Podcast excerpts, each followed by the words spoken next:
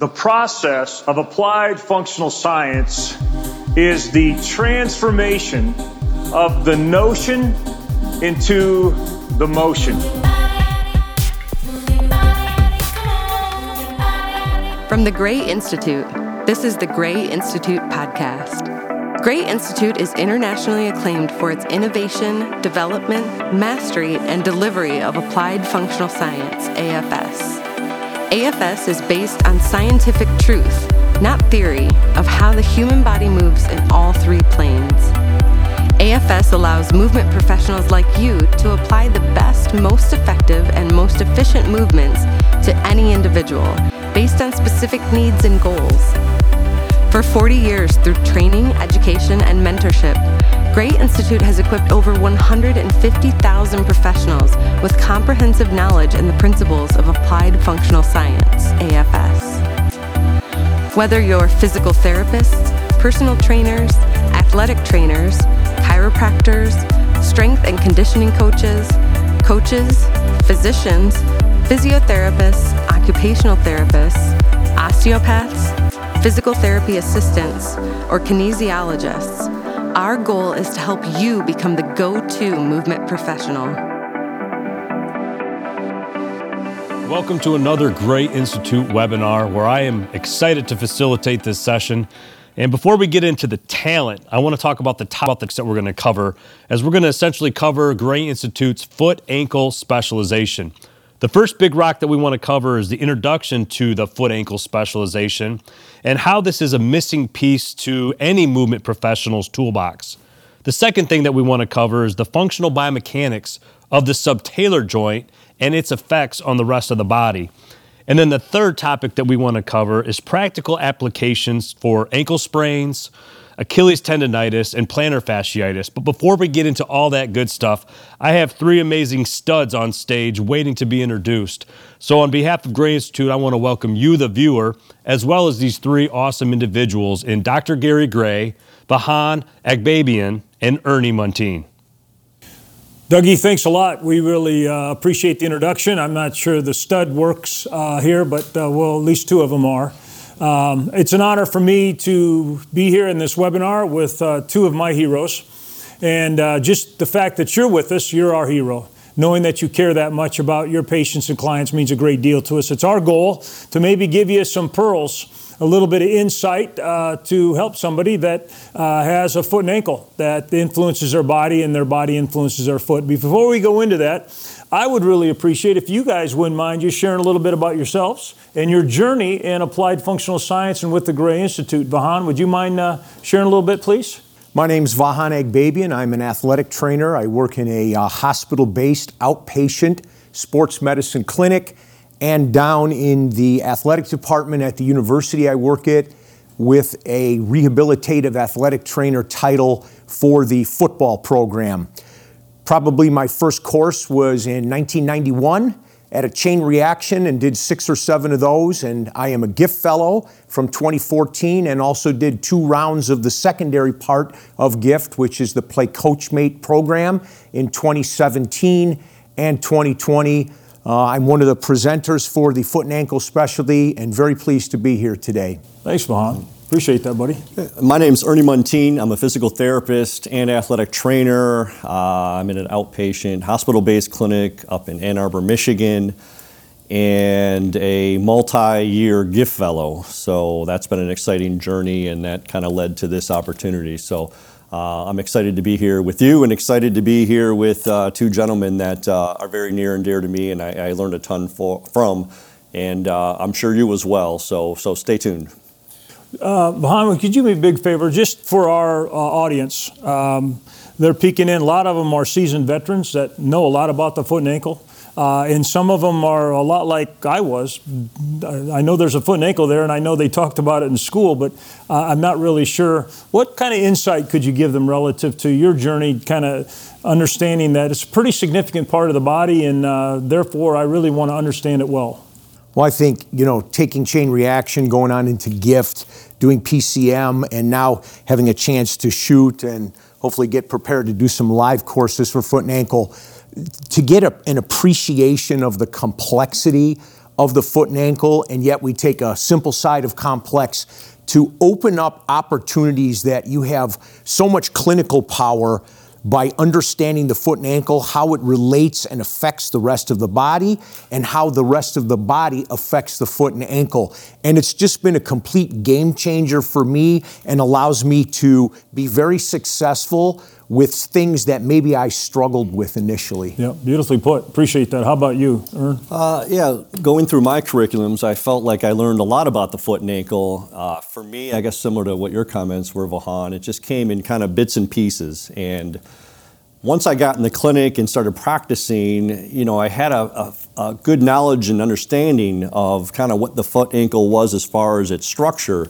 But for me, there was a gap in trying to figure out how to apply that in a patient context and, and with different diagnoses. And uh, so, what uh, gift and the resources that I was uh, privileged to partake in, what that helped me do was synthesize and bring the pieces and start to connect those dots. And uh, that only enhanced my ability to help my patients, my athletes. And um, we're hopeful it's going to do the same for you today. Uh, you guys probably know my story. You've heard it way too much, but back in the 70s, um, I quickly realized that a lot of my patients and athletes walked in with feet, and I would ask myself, what, what's going on there? Uh, does that have anything to do with their knee pain? Does it have anything to do with their hip or back pain or even shoulder pain? And, and uh, I'm kind of thinking, well, it looks connected, but I just couldn't put it together. And so I was on a journey back in the 70s, long, long time ago, uh, to figure out exactly what you said, Vahan. How does the foot influence the rest of the body? But as important, how does the rest of the body influence the foot? Uh, and I was blessed in uh, 1983 to meet Dr. David Tiberio. Uh, and also was working with a gentleman by the name of Mike Whitmer. And we together put together a course that strangely was called When the Foot Hits the Ground, Everything Changes. Uh, at that time, we didn't realize that that was that significant. In other words, it was kind of a cutesy title, but we didn't realize the significance of when the foot does hit the ground, so much changes. I learned the, about the foot uh, on a table, and I learned the muscle testing on a table, I learned range of motion on a table, I learned function on a table, but I just realized no one came in and said, hey, uh, I sprained my ankle while I was watching TV on the couch the other day. Or, you know, when I just lay there, my heel's killing me. Or, you know what, this my knee's bothering me just when I just sit there. Everybody came in and said, when my foot's moving, I have a problem with the rest of my body. So we quickly in 1983 decided it's going to be a significant link that we want to study, and we're still studying it. Uh, I think, again, you said it best. It's complex. It's a weird when you think about the foot and ankle and what it can do and all those joints and bones and things, you go, holy moly. But uh, I think what you guys are going to be able to do for all of us today is give them some little pearls that will really uh, selfishly incentivize them to want to take the uh, specialty. So uh, I'm pretty excited about that. So Dougie, uh, could you kind of kind of blend into a little more about uh, what, what's going to happen in the specialty itself? I'd love to. I think it's just great hearing the introductions and just kind of hearing everybody's path to where we've gotten to today to be able to deliver this foot ankle specialization. And it's really the fact that we were educated very well on the structure of the foot and really how the foot kind of functions primarily on the table. Where it becomes the missing piece to a lot of movement professionals' toolbox is how the foot relates to the rest of the body in upright function. That understanding not only the structure of the foot and the biomechanics of the foot, but ultimately how the foot affects the rest of the body and how the rest of the body affects the foot really is the gold in this specialization that can enhance any movement professional, no matter the focus. If it's a prevention model, if it's a performance model, if it's a rehab model, the foot ankle specialization is something that's going to add a very needed layer to us as professionals and to give you just a little bit of a glimpse of the brilliance that Gary, Vahan, and Ernie put together in this foot ankle specialization. I just kind of want to give you a quick outline of what's covered in the 17 hours of video rich content. You not only get the 17 hours of content that you have access to, but also supplemental PDFs to enhance your learning. But the journey that these gentlemen take us on really begins in Module 1 with Applied Functional Science, which, of course, is the common thread and the foundation to anything and everything that Gray Institute delivers. They go into Module 2 and talk a lot about the anatomy of not only the foot and ankle, but the rest of the body. In Module 3, we cover a lot of the nomenclature and understanding the difference between motions and positions and how this relates, of course, to the foot ankle complex. In Module 4, a lot is covered on chain reaction biomechanics because that's really the name of the game, is not just how the foot functions, but how the foot affects the rest of the body and vice versa. Module 5, they cover assessment. Module 6, tweakology and a lot of techniques on if we understand all this information on applied functional science from a principle and strategy standpoint, what do the techniques look like? In Module 7, they talk a lot about functional manual reaction and how to use our hands to enhance what the foot's doing, but ultimately to get our hands off the body and allow the foot to do what it needs to do in conjunction with the rest of the body. In Module 8, they talk a lot about functional progressions. Module 9, using different type of environments. And then finally in Module 10, putting it all together.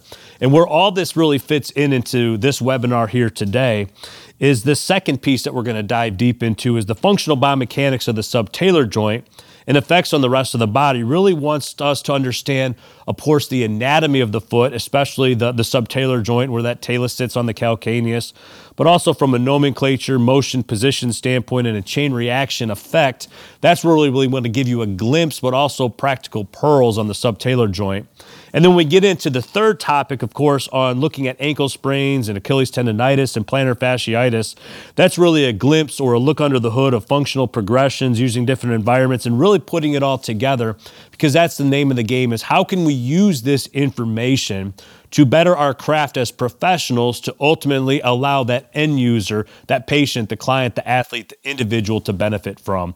Uh, so without further ado, you kind of know where everything fits in. I'm going to toss it back over to the stage and let Gary, Vahan, and Ernie talk a lot about the all important subtalar joint and its effects on the rest of the body. Thanks, Doug. Uh, that was a great overview. Uh, as you kind of went through, through it, you kind of realize there's a lot to it.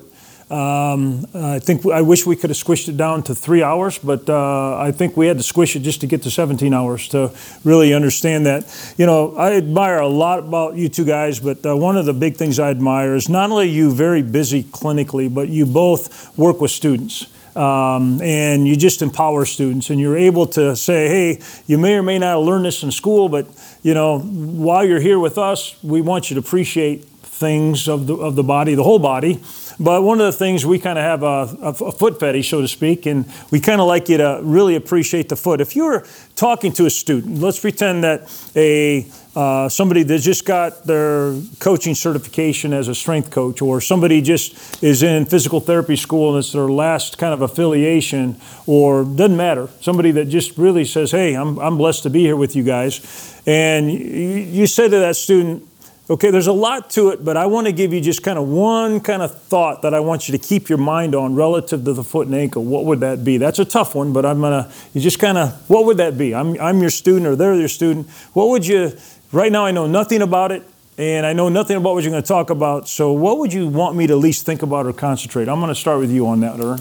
Well, if I look at that from an anatomical perspective, I think it's it's important to have a good, firm understanding of the subtalar joint. Because mm-hmm. if you had to describe that to somebody um, that's never seen it, or even if somebody's seen it and try to describe what that articulation looks like, um, if you pull those bones apart, they're going to look very irregular. And if structure indeed dictates function, you know it's going to have a unique function. And as we'll get into here shortly, uh, it certainly does. What would you say? I would say I think one of the biggest concepts to understand is that foot is a mobile adapter to the terrain, the environment you're in, and it is a reactor, which means everything is not conscious. It's not acting all the time. It's reacting, and it's using the multitude of our proprioceptors to turn on muscles that do some things that are very different than we're taught in cadaver uh, type of anatomy, non weight bearing muscle function.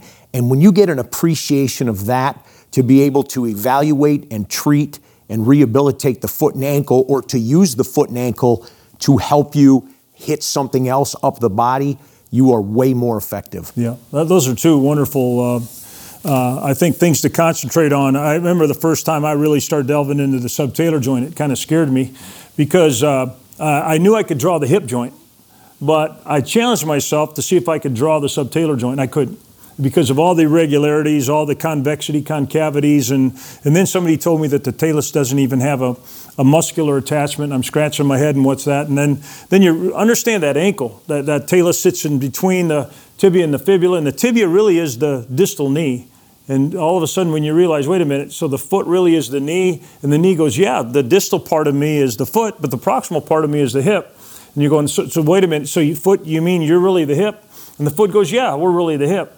And to understand those anatomical, and then you go in front of that uh, subtalar joint because you got the talus and that joint, the calcaneus and that subtalar joint. But now you got that mid-tarsal joint, which really mid-tarsal joints, and that thing's freaky. But then that goes right to what you just said, realizing that the foot goes from a mobile adapter to a rigid propeller in nanoseconds. And the question is, how does that happen? And I think Big Pearl you just gave there, it reacts. In other words, it doesn't think about it. It doesn't say contract peroneus, contract. It says something happens to me that turns me on. I decelerate all that, and then somehow, with all my friends upstairs successfully coming together, I can then react to turning this rigid propeller, which I think is the magic of the foot, uh, and then I can propel you somewhere. And if that's working well, then probably won't have much problem. If that ain't working well, probably going to have some problems, and that's why we have so many problems because we got gravity, ground reaction, force, mass, momentum, body weight, all kinds of changing directions, all kinds of things that try to challenge that subconscious reaction, as you said. So I think that's pretty cool. You know what? Uh, what I would like you to do, if you don't mind, Ern, we're going to clear the stage and kind of flip the film here a little bit. But I'd like you to empower us on just your thoughts on the subtalar joint. You can kind of anatomically do it. You can talk about the function of it. You can, t- you know, just remind us what it kind of does. But I think if we can gift uh, these really amazing people who've taken time out of their busy schedule to learn about the foot and ankle, if they can at least leave, I believe, with a better appreciation of the subtalar joint, i.e., the talus and the calcaneus and whatever that thing is, I think that's going to be a big gift. So we're going to clear the stage for you and we're going to turn you loose on them. Is that okay? Happy to do so. Beautiful. Let's take some time to dive into what uh, we know as a subtalar joint. So let's uh, start from the beginning. Of course, a joint is just a space in between two bones. Uh, those two bones happen to be proximally the talus and distally the calcaneus. And uh, I know it's going to be hard to see up close here. Most of you will have some familiarity with what those bones look like. And the one thing you'll notice is they're very unique. So unlike um, many, if not all, the other bones in the body, We've got two very unique bones that happen to come together.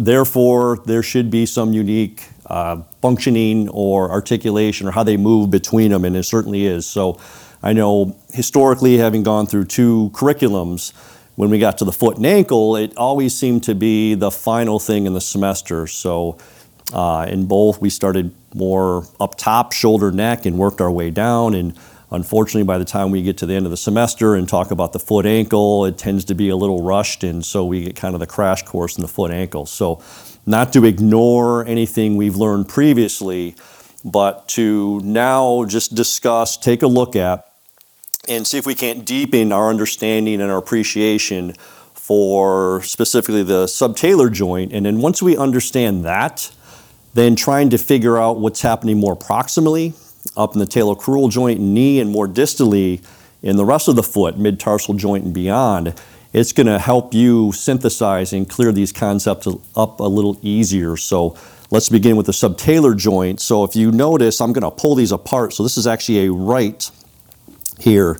And if I pull this apart, if you can see that, you look underneath where these bones come together, um, that's a really odd shaped articulation. And really there's uh, three contact points or facets that have varying um, uh, uh, orientations of convexity and concavity.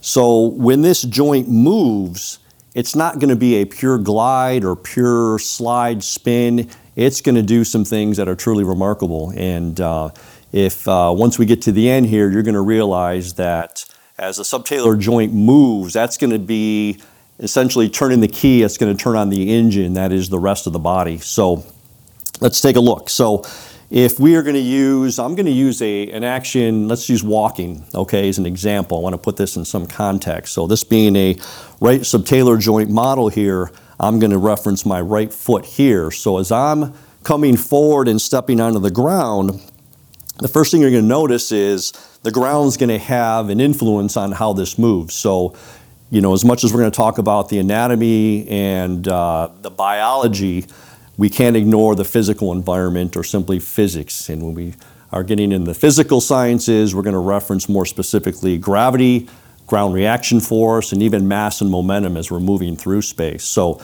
of course, as we're going to allow the foot to go forward here and make contact, what's going to happen is the first thing that's going to contact the ground is a calcaneus, of course, and that's going to create a movement there. So, as this hits, we're going to get a little rotation, or we know that as a little bit of eversion. Now, given the unique articulation of this structure, we know that it can't slide purely in the frontal plane. So if we look to get eversion, what's going to happen is the calcaneus is going to tilt, and then the talus on top has this little shelf here, the sustentaculum tali, that's going to, you know, with weight bearing, help push this further into eversion, but it can't go purely in that plane. So what's unique about this joint is as gravity and, and more specifically ground reaction force is pushing up from the floor, our body through gravity is being crunched down, so this joint kind of gets sandwiched in the middle. So it has to move somewhere. And what it wants to do when the foot hits the ground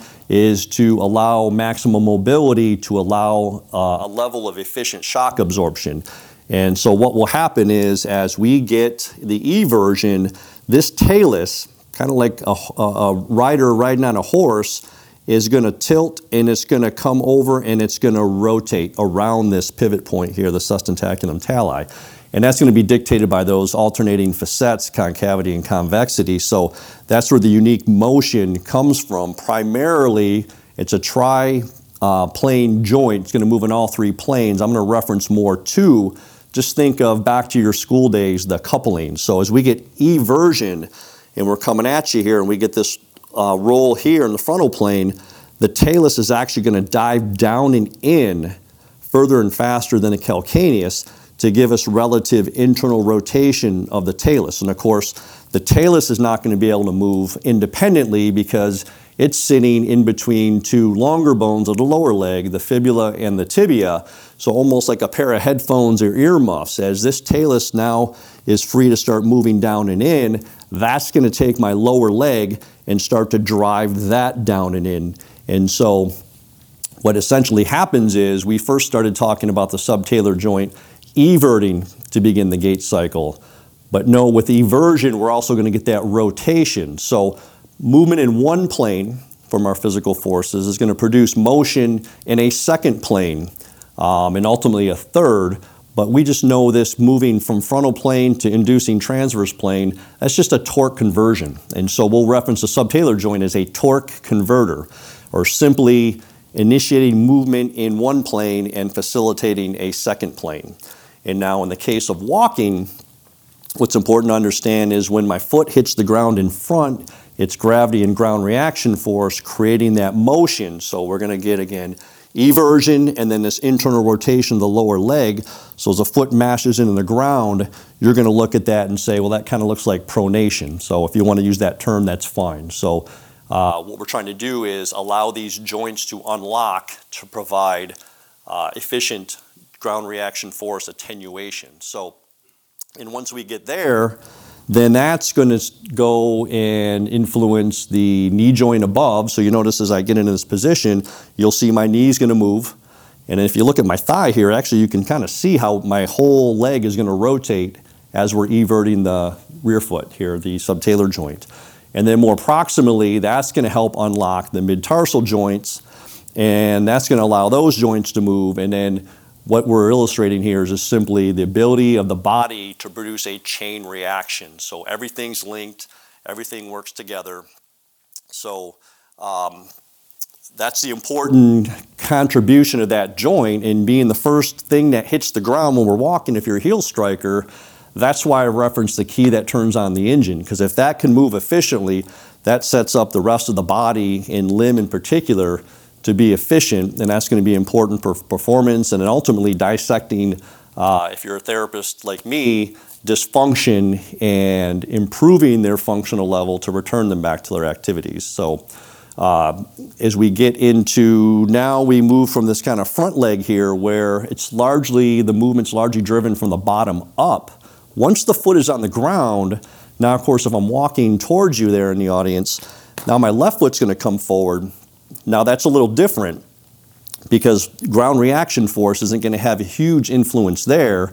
So then what's going to happen is the body's going to move on, a, on the fixed foot, and then we're going to create motion more top down in that second part of gait. And then what's going to happen is as we go through that motion, as my body's kind of coming forward here, my left foot's going to rotate my pelvis over to the right side, and that's going to in turn rotate my femur, which is going to in turn rotate my lower leg, and that's going to pull this talus back up on the calcaneus. So now we have to, from a um, motion of more internal rotation, that's going to reverse and now start to externally rotate, which is then in turn with a torque conversion and the coupling going to invert the subtalar joint.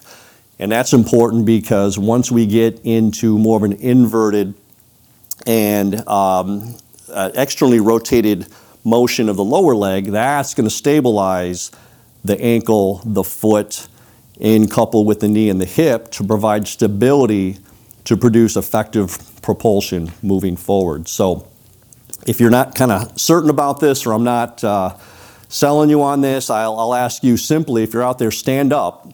And then what you can do is do this little little test. Um, is going to get my feet here, and if I just start to kind of evert and invert my uh, feet here, what you're going to see is that frontal plane motion is going to produce rotational motion up the chain. Now we can also reverse that, and if I just use my hands here and I rotate left and right, if you look down at my feet, you're going to see that's going to produce a chain reaction. And as I take my hands over to the left here, you're going to see my right foot go more into that everted pronation type motion, and the opposite on the left side is going to invert. And uh, with the external rotation of the lower leg, that's going to stabilize and um, produce a different reaction depending on which way my hands are swinging. So just wanted to take a, a minute or two just to explain the uh, really the, the magic of the subtalar joint and its uniqueness. And again, you know, coming out of school, I had a lot of kind of dots, I'll call them, and a lot of things, a lot of concepts, but what further enhanced my understanding of human function was the appreciation of now how to connect these dots. So hopefully that was uh, something that helped connect the dots for you. So, uh, like I said, get up and, and, try this little exercise. You'll kind of sense and feel, and uh, I'm sure you'll uh, also have a deeper appreciation for what this joint can do. So, uh, I thank you, and uh, at this point, I'll, I'll go ahead and throw it back to Doug. Dougie. Download the Gray Institute app for exclusive access to resources, training tools, and community. At Gray Institute, we pioneered the field of applied functional science. Now we're excited to offer exclusive updates on movement science, best practices, and other resources to our Gray Institute community of professionals. Our app offers practical tools that can improve both your practice and your client or patient performance. Our app offers powerful tools including access to the Home Fit app, exclusive community forum, webinars, and extensive resources, and it's free to download. Download the Gray Institute app today, available from Google Play and the Apple Store. Well, awesome job, Ernie. I think that was a very well articulated uh, dissertation, if you will, of probably one of the most incredible joints in the body. Um, but it's also one of the most incredible joints that we don't learn enough about. And once we kind of understand how that joint is made up and what it really needs to do, we start to understand how it helps or potentially hinders the rest of the body. Uh, so, kind of from like a high level look at the subtalar joint, when we take that step forward, we want our foot to be that mobile adapter. And the motions that take place at the subtalar joint to make that happen is, of course, subtalar eversion and coupled with abduction. And then ultimately, if we're going to want to propel, we need that subtalar joint to allow the foot to be this rigid propeller. We need the foot as strong as possible, as rigid as possible. And that's when we need that talus to go up and out on the calcaneus so that we have that inversion and relative adduction at the subtalar joint. And if those motions aren't taking place, we can already sense and feel that it's going to wreak havoc throughout the rest of the body. So if the foot can't collapse, the foot, the body's going to try to collapse somehow. Uh, that's a lot of times where we get some abnormal knee pain or maybe some back pain or even work its way up the chain. Or if the foot can't go ahead and externally, or if the leg can't externally, externally rotate to get that subtalar joint to invert and adduct, it's going to try to find stability elsewhere throughout the body. And if those motions aren't available, we can already sense what that's going to mean. Now, the great thing about this foot ankle specialization is that when we talk about applied functional science up front in the specialization, Gary, Vahan, and Ernie do an unbelievable job talking a lot about how the principles that we know from the physical, biological, and behavioral sciences really create strategies to come up with the proper techniques based on how the foot and ankle really moves in conjunction with the rest of the body. Here's where the plot thickens and it gets more exciting because we want to say, based on our understanding not of just the subtalar joint, but of the ankle, of the mid-tarsal joint, of the entire foot and ankle complex, what does this mean for X, Y, and Z? And in this case, we're going to talk about X being ankle sprains, Y being Achilles tendonitis, and Z being plantar fasciitis, that if we can understand how the foot moves and we can understand the principles that guide our process, strategically, what are we going to do about it? What do the techniques look like when we have these ailments or injuries or dysfunctions that we talk about with ankle sprains, Achilles tendonitis, and plantar fasciitis? So I'm really excited about how this really all comes together in this practical applications here with this next part that we'll toss back over to the three guys on stage. Ernie, uh, that was flat out awesome. Uh, I was uh, listening to that and I thought, man, I needed that back in like when I first started back in the mid 70s, but then I realized you'd be only be five. Uh, so that, uh, you know, you might have known it when you were five, I don't know, but uh, we, we just weren't taught that. And that's, as Doug said, that's so significant to know how that subtalar joint talks to the rest of the body and that frontal plane turns into transverse plane and how the transverse plane turns into frontal plane and even as important what that subtalar joint does to the mid-tarsal joint which we'll talk about briefly in a little bit but great job Thank I appreciate that. Now, what I'd like to do, if you all don't mind, is I'd like to turn you guys loose on some common things that we see and just give them some strategies. Uh, this is, of course, kind of a con for them to take this specialization. Uh, but it has to be because we can't spend, you know, we can't say, well, we'll keep this webinar less than an hour, but uh, we'll teach you everything we need about, about, ankle sprains and about Achilles tendonitis and plantar fasciitis and how the foot causes patellar tendonitis and patellofemoral problems and how the foot is many times the cause of an ACL tear and how the foot causes hip problems and labral tears and how the foot causes low back stuff. So, so what I'd like you to do is uh, if you don't mind, uh, Vahan, I'd like you to just take ankle sprains and share with them, um, you know, kind of how you approach them now, what your n- initial goal is. Uh, and then, of course, uh, in the forum uh, within the uh, app of our Gray Institute app, you can continue to kind of develop that because they're watching this on the app anyway, so they can zip over and go, oh, this is pretty cool. and then just when you get done with that, we're going to turn it over to Ern, and he's going to kind of share. He goes really beautifully detailed uh, in the specialization, but just again, your strategies on Achilles tendonitis. What causes it, and therefore, what should we do about it? And if you don't mind, I'll jump in and try to do some type of a job on plantar fasciitis. That's a tough one, but we'll do that. And then if you don't mind, we'll come back together, a jibber jabber, turn it back to Doug, and go from there. That'd be all right? That'd all right, great. so let's break up again, and uh, we'll turn you loose with ankle sprains, okay? Okay, All right, excellent. wonderful.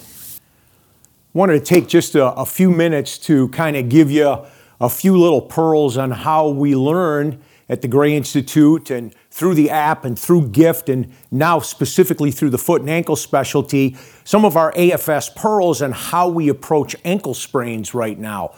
When we think about how we were taught in school, a lot of it was based upon rest, ice, compression, elevation, the Rice theory. Sometimes it was followed or even preceded by bracing or casting or sending the patient, client, or athlete home. Things started on the table, working individual foot and ankle motions, and then adding load when those were completed and we had improvement in those areas.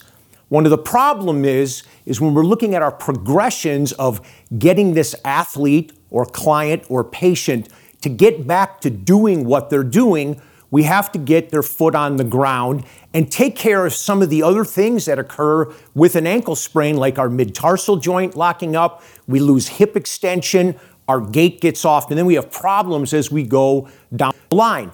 So let's share a few pearls on how we look at ankle sprains.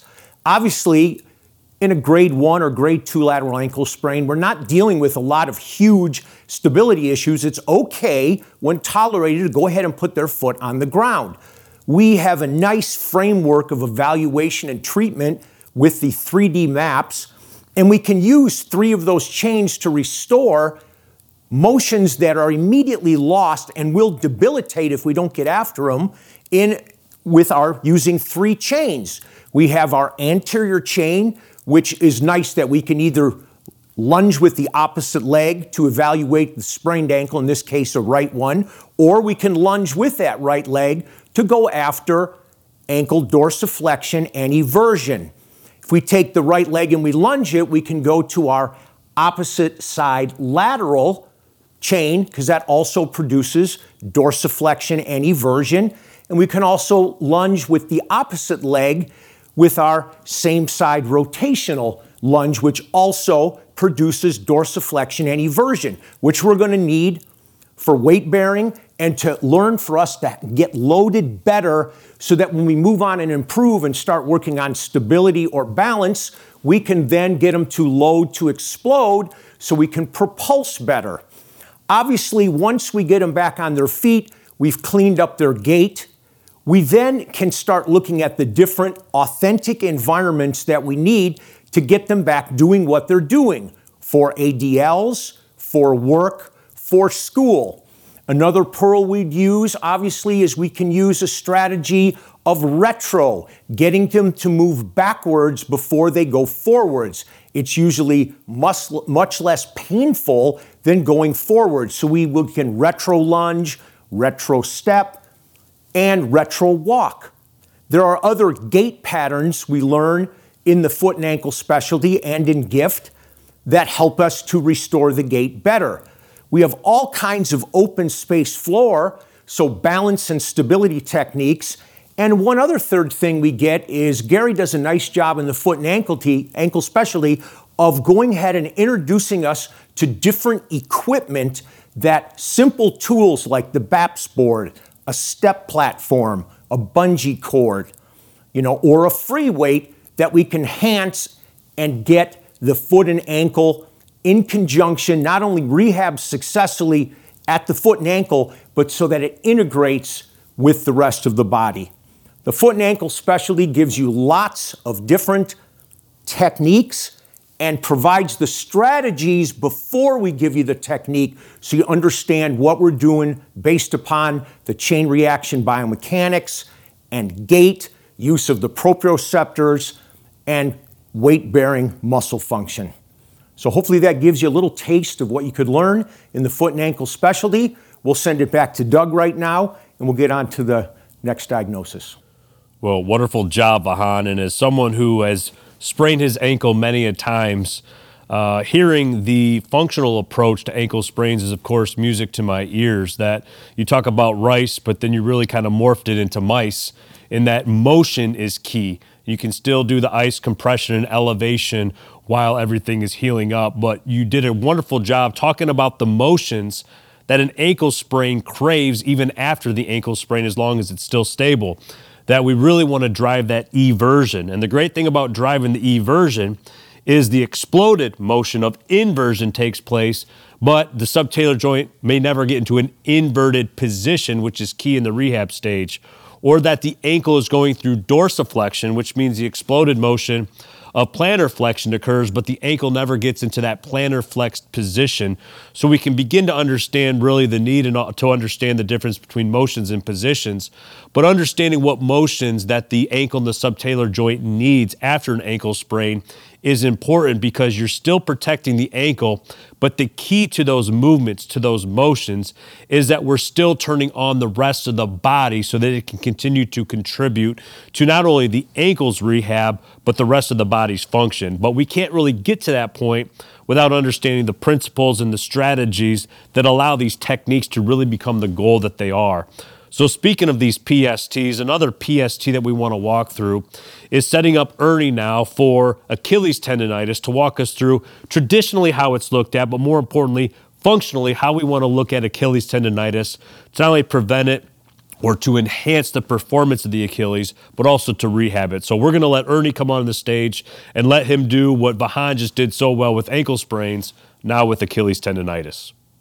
Thank you, Vahan and, and, and Doug, for a great uh, explanation and uh, illustration, some pearls for ankle sprains. And now I get the privilege to present uh, some thoughts and some pearls on Achilles tendinopathy. So uh, before we begin, let's back up and just kind of understand the pathology. Of course, we all know the, the Achilles that broad tendon attachment on the back of the calf into the calcaneus. And why does that happen and occur? Just simply overloading. So that should give us a clue to think about, at least acutely, is how do we facilitate some actions of the Achilles without contributing to the overload, which may actually worsen our symptoms. So knowing uh, the functionality of the, the Achilles, or I'll just say the calf in general, I'll go back and use an action like walking. So I'm going to use my left foot this time. I got this model. And it's not hard to see that when the foot hits the ground, what are the three component motions? So one in each plane that are going to load the Achilles. And that should give us a clue where we want to begin acutely and then further down the line in the rehab process where we want to go. So, of course, in the sagittal plane, it's easy to see that we're going to get more tension, more stress with dorsiflexion.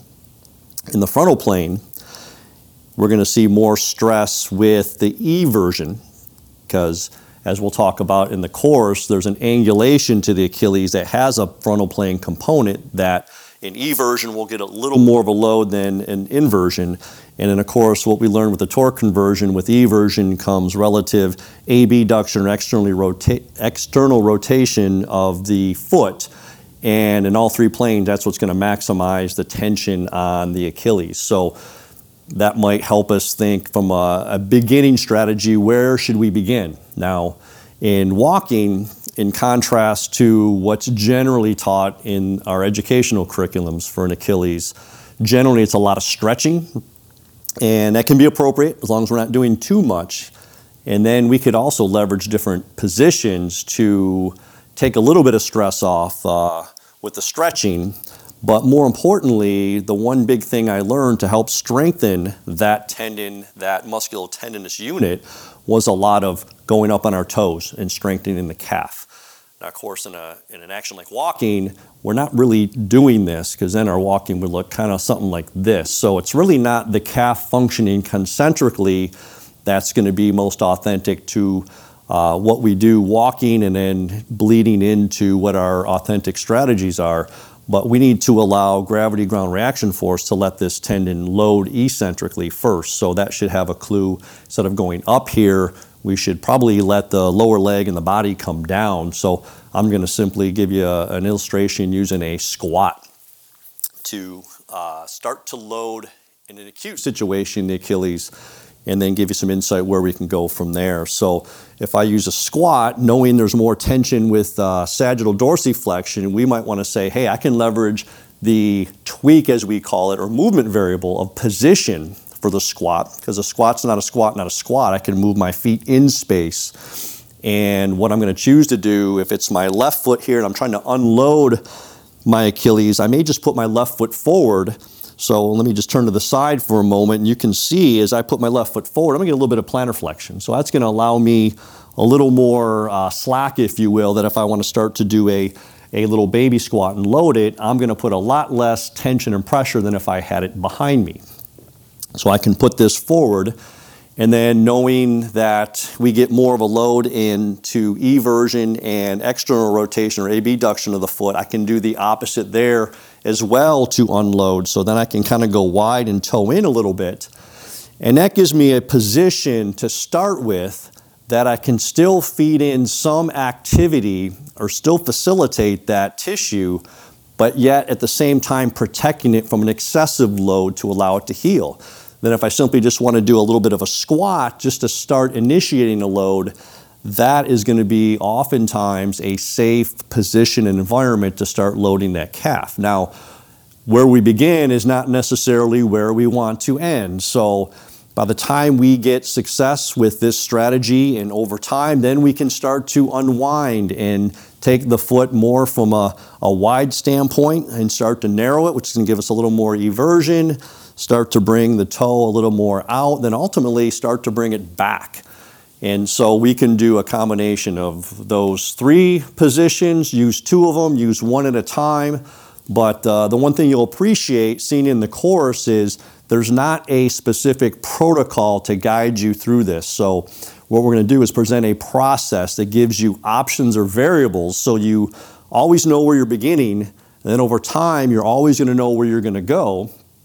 And then over time, as you get more success, then we can change the action from a squat to perhaps a lunge, to a jump, or to a hop, depending on what's the authentic demand of your patient or athlete. So hopefully that'll just give you a little little insight um, of a starting position and progression for an Achilles tendonitis. Now uh, we'll throw it back over to Doug. Awesome job again, Ernie. I think um, the the pearls that are being surfacing is just uh, encouraging to us because what you just said is that it's really about a process and not necessarily a protocol. And as movement professionals, that should almost excite us because we know that everybody is different. Therefore, everybody should be treated and trained a little bit differently based on how well he or she moves and the progression in which we're going. But within the specialization, you guys do an unbelievable job of giving us steps in which to take along that process where we can position the body differently, we can drive the body differently, we can have the body do different ing things like squatting or lunging or stepping or walking or jumping or hopping or even jopping that allows us to naturally progress the body for what it needs to accomplish. So, the Achilles tendonitis, of course, is one of those things that gives us a lot of pearls in which we can abide by. And moving along, we're going to set up Gary to do something very similar that Vahan did so great with ankle sprains and that you, Ernie, did so great with Achilles tendonitis. That we're going to have Gary come up on stage and talk about kind of one of those lingering injuries and those nagging pains at the bottom of the foot called plantar fasciitis. So, Gary, we're going to tee you up on stage to do your thing with plantar fasciitis. Thanks, Doug, and uh, great job, uh, Vahan and Ernie. Um, again, we're just giving you some kind of strategies and uh, based on some principles to kind of get you started on these. Uh, and this is definitely kind of hopefully get you a start because I'm talking about the old dreaded heel pain that hundreds and hundreds and hundreds of people have. And well, there's a good reason why so many people have this. And that's what we call plantar fasciitis. The person gets out of bed in the morning, first puts their foot on the ground. Oh, dead giveaway. We're dealing with the plantar fasciitis. With Gray Institute and Applied Functional Science, our whole goal is to understand why you have the plantar fasciitis, not just try to make it feel better by taping it, by strapping it, by putting a pad under it, by putting an orthotic under it, by doing changing things. We want to know what in the world caused it. Well, as you'll learn in the specialization, the cause can be at the foot and ankle. Very typically, it's at that same side hip. Real typically, it's on the opposite side, hip and foot. And almost always, there's a component of the thoracic spine involved in the cause for plantar fasciitis. Did, did you just say thoracic spine? Yeah, the thoracic spine. And when you see how we understand how we walk and run and how the thoracic spine creates a reaction to do what I'm going to talk about relative to plantar fasciitis, you'll say, well, of course I should check everybody's thoracic spine. Here's the deal. Plantar fasciitis is caused by the foot propelling off an unstable mid-tarsal joint. Uh, what does that mean? Well, as Ernie did a great job talking about the subtalar eversion when the foot hits the ground, what that does is that unlocks the mid-tarsal joint. That's that wiggly, wiggly, or shock absorption that Vahan was talking about. Uh, that's great. But then we said something magic happens in order to lock that up. But what, what that means is something happens to cause the calcaneus to go from this motion of eversion and begin the motion of inversion. Because here's what happens when the, mo- the foot goes through inversion, as, as uh, Ernie said, the talus climbs on top of that calcaneus, and what happens? It creates a different articulation at the mid-tarsal joint, which locks it up. Simply means even gravity ground reaction force can't blast through it because this becomes a very, very stable part of the foot. If the heel is inverting. So, first of all, what causes the heel to evert? Everything gravity, ground reaction force, mass, and momentum, cutting, twisting. Uh, everything we're doing is driving that foot to e- eversion. What causes the heel to invert? Everything. The thoracic spine moving, the pelvis moving, the legs moving. And as Ernie indicated, that external rotation of the femur external rotation of the tibia that now inverts the heel to lock up the mid-tarsal joint. So therefore, what can let us down that would cause a plantar fasciitis? Everything. That's why it's so important to take somebody through 3D maps to look at everything to say, I not only want your heel to feel better, I want to figure out the cause of it. Now, even though we will search and look for the cause, one of the things we do very early on is we clear the path for that locked up position. What we mean by that is we clear the path for inversion of the heel, and we clear the path for ankle dorsiflexion, and we clear the path for hip extension, hip abduction, and hip internal rotation. Because if you look at my left foot, this is the position I'm in right prior to heel lift, and if this foot is still everting and it hasn't started inverting and creating a locked up mid tarsal joint, if that mid tarsal joint is is not locked up when we come off. This was what happens. This is what happens. And you can see if you were the plantar fascia, you'd go rip, rip, rip. You'd constantly pull away from that heel and you develop a spur, a plantar fascia spur. We don't want that. We want to clear the path. So, one of the things we do very, very early on is we simply clear the path with a mobility strategy and then sneak it into a little bit of a stability strategy. Let me show you what I mean go on the wall and we'll do a ankle dorsiflexion or a calf stretch. Watch my left side. And if I just lean into the wall like a typical calf stretch, gravity, ground reaction force are just going to evert that heel. And what's, what it's going to do? Unlock the mid-tarsal joint. It's actually going to add to the plantar fasciitis. That's kind of what I was taught back in the 70s. Uh, our heart was in the right spot. Try to get more dorsiflexion, but they forgot to tell us about the other two planes of motion. So what we don't want to do is create this dorsiflexion with eversion. We want to create dorsiflexion with inversion so I have a locked up mid-tarsal joint. You do that in the sagittal plane by driving the right knee a little bit to the left. We do it in the frontal plane by while we're dorsiflexing, driving the right foot to the left, and we do it in the transverse plane by driving the left knee to the left. And as you can see, if you could sense what's going down on my foot, every time I'm getting dorsiflexion, that driving leg is creating a a reaction of the subtalar joint that's forcing it to go through inversion, which is locking up the mid-tarsal joint, now clearing the path for when I get here, the body's going to say, oh, this is much better. I can feel my body want to go through that inversion while I'm getting the motion at the hip, while I'm getting the motion at the thoracic spine to facilitate the desired chain reaction in the specialization, Vahan and Ernie do a beautiful job of saying, okay, then what's next? Well, the what's next is kind of a toe touch, so you get there and get back home, get there and get back home, and then a more of a balanced reach. But then, as Ernie said, hey, where we start is not where we're going to end. We then take you to what really creates the unlocking of the mid tarsal joint, calcaneal eversion uh, and all of a sudden we go, okay, we're going to go that calcaneal eversion and bring you back and start strengthening the foot and the hip and the thoracic spine, not only bottom up but top down. Plantar fasciitis is one of those things I love to see come through the door now because very typically they've had traditional treatment that might have helped a little bit, but it always came back because why? They started walking and running again. The cause was still there. And so, with applied functional science, our whole goal is to understand the human body and the foot and ankle and the body and the body and the foot and ankle so well we can say, I know why you have those symptoms. I'm going to treat the cause of those symptoms. And so we're going to take care of not only the pain, but we're going to take care of the cause of the dysfunction. And in this case, you can really, really, really um, improve somebody's life if you get rid of that heel pain. So I'd like to turn it back over to Dougie.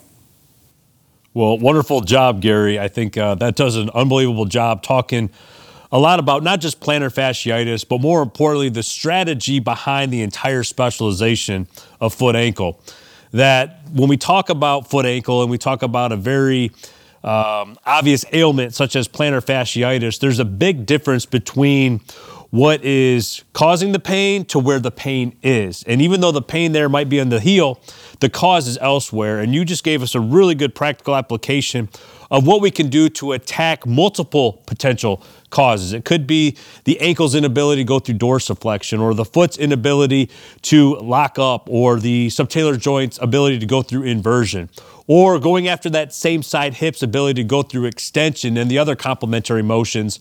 But even how you position your hands on the wall to use your foot as a driver, if we just looked at what your thoracic spine was doing, we're mobilizing the thoracic spine and teaching it how to allow the body to, in unison, rotate and allow that foot to lock up. So that's really kind of the goal behind the specialization is not just understanding how the foot and ankle functions, but more importantly, how it functions with the rest of the body. And the more we can understand the chain reaction biomechanics, the more we can come up with better assessments, better training processes, better rehabilitation steps in order to not only treat where the site is, but more importantly, identify the cause and really allow the body to function better.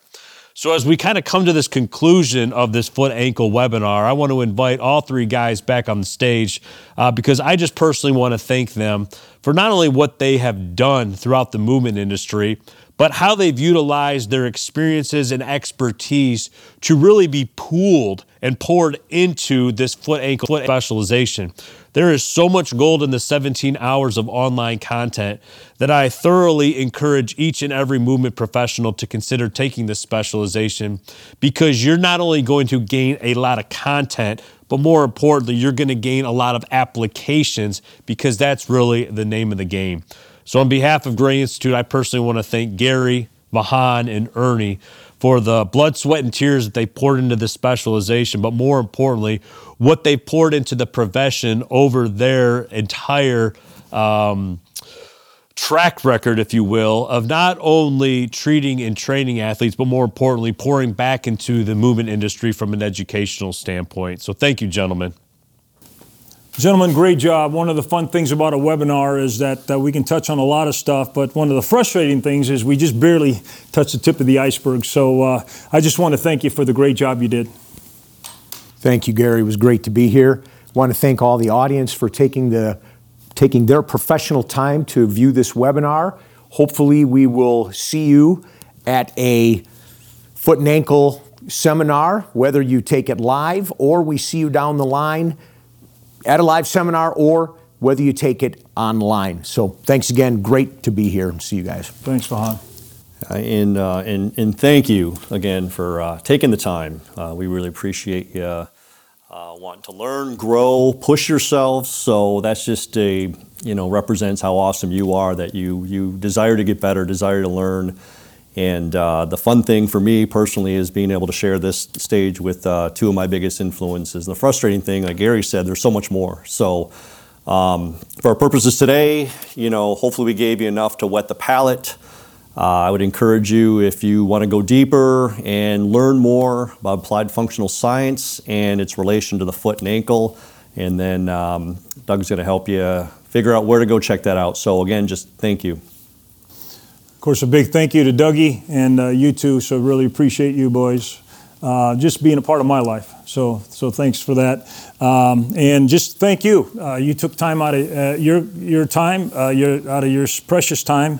Um, and we just really want you to know how much we appreciate that, that you would join us and uh, just kind of get a taste of what's going on with the foot and ankle, and hopefully just kind of felt a little bit of the purpose and passion of Gray Institute and Applied Functional Science. It's really easy to see when you turn these two guys loose on you. So thank you very much, and uh, we just uh, look forward to being able to uh, continue to enhance your life uh, as you do an amazing job enhancing the lives of others. Thanks for joining us here on the Gray Institute podcast.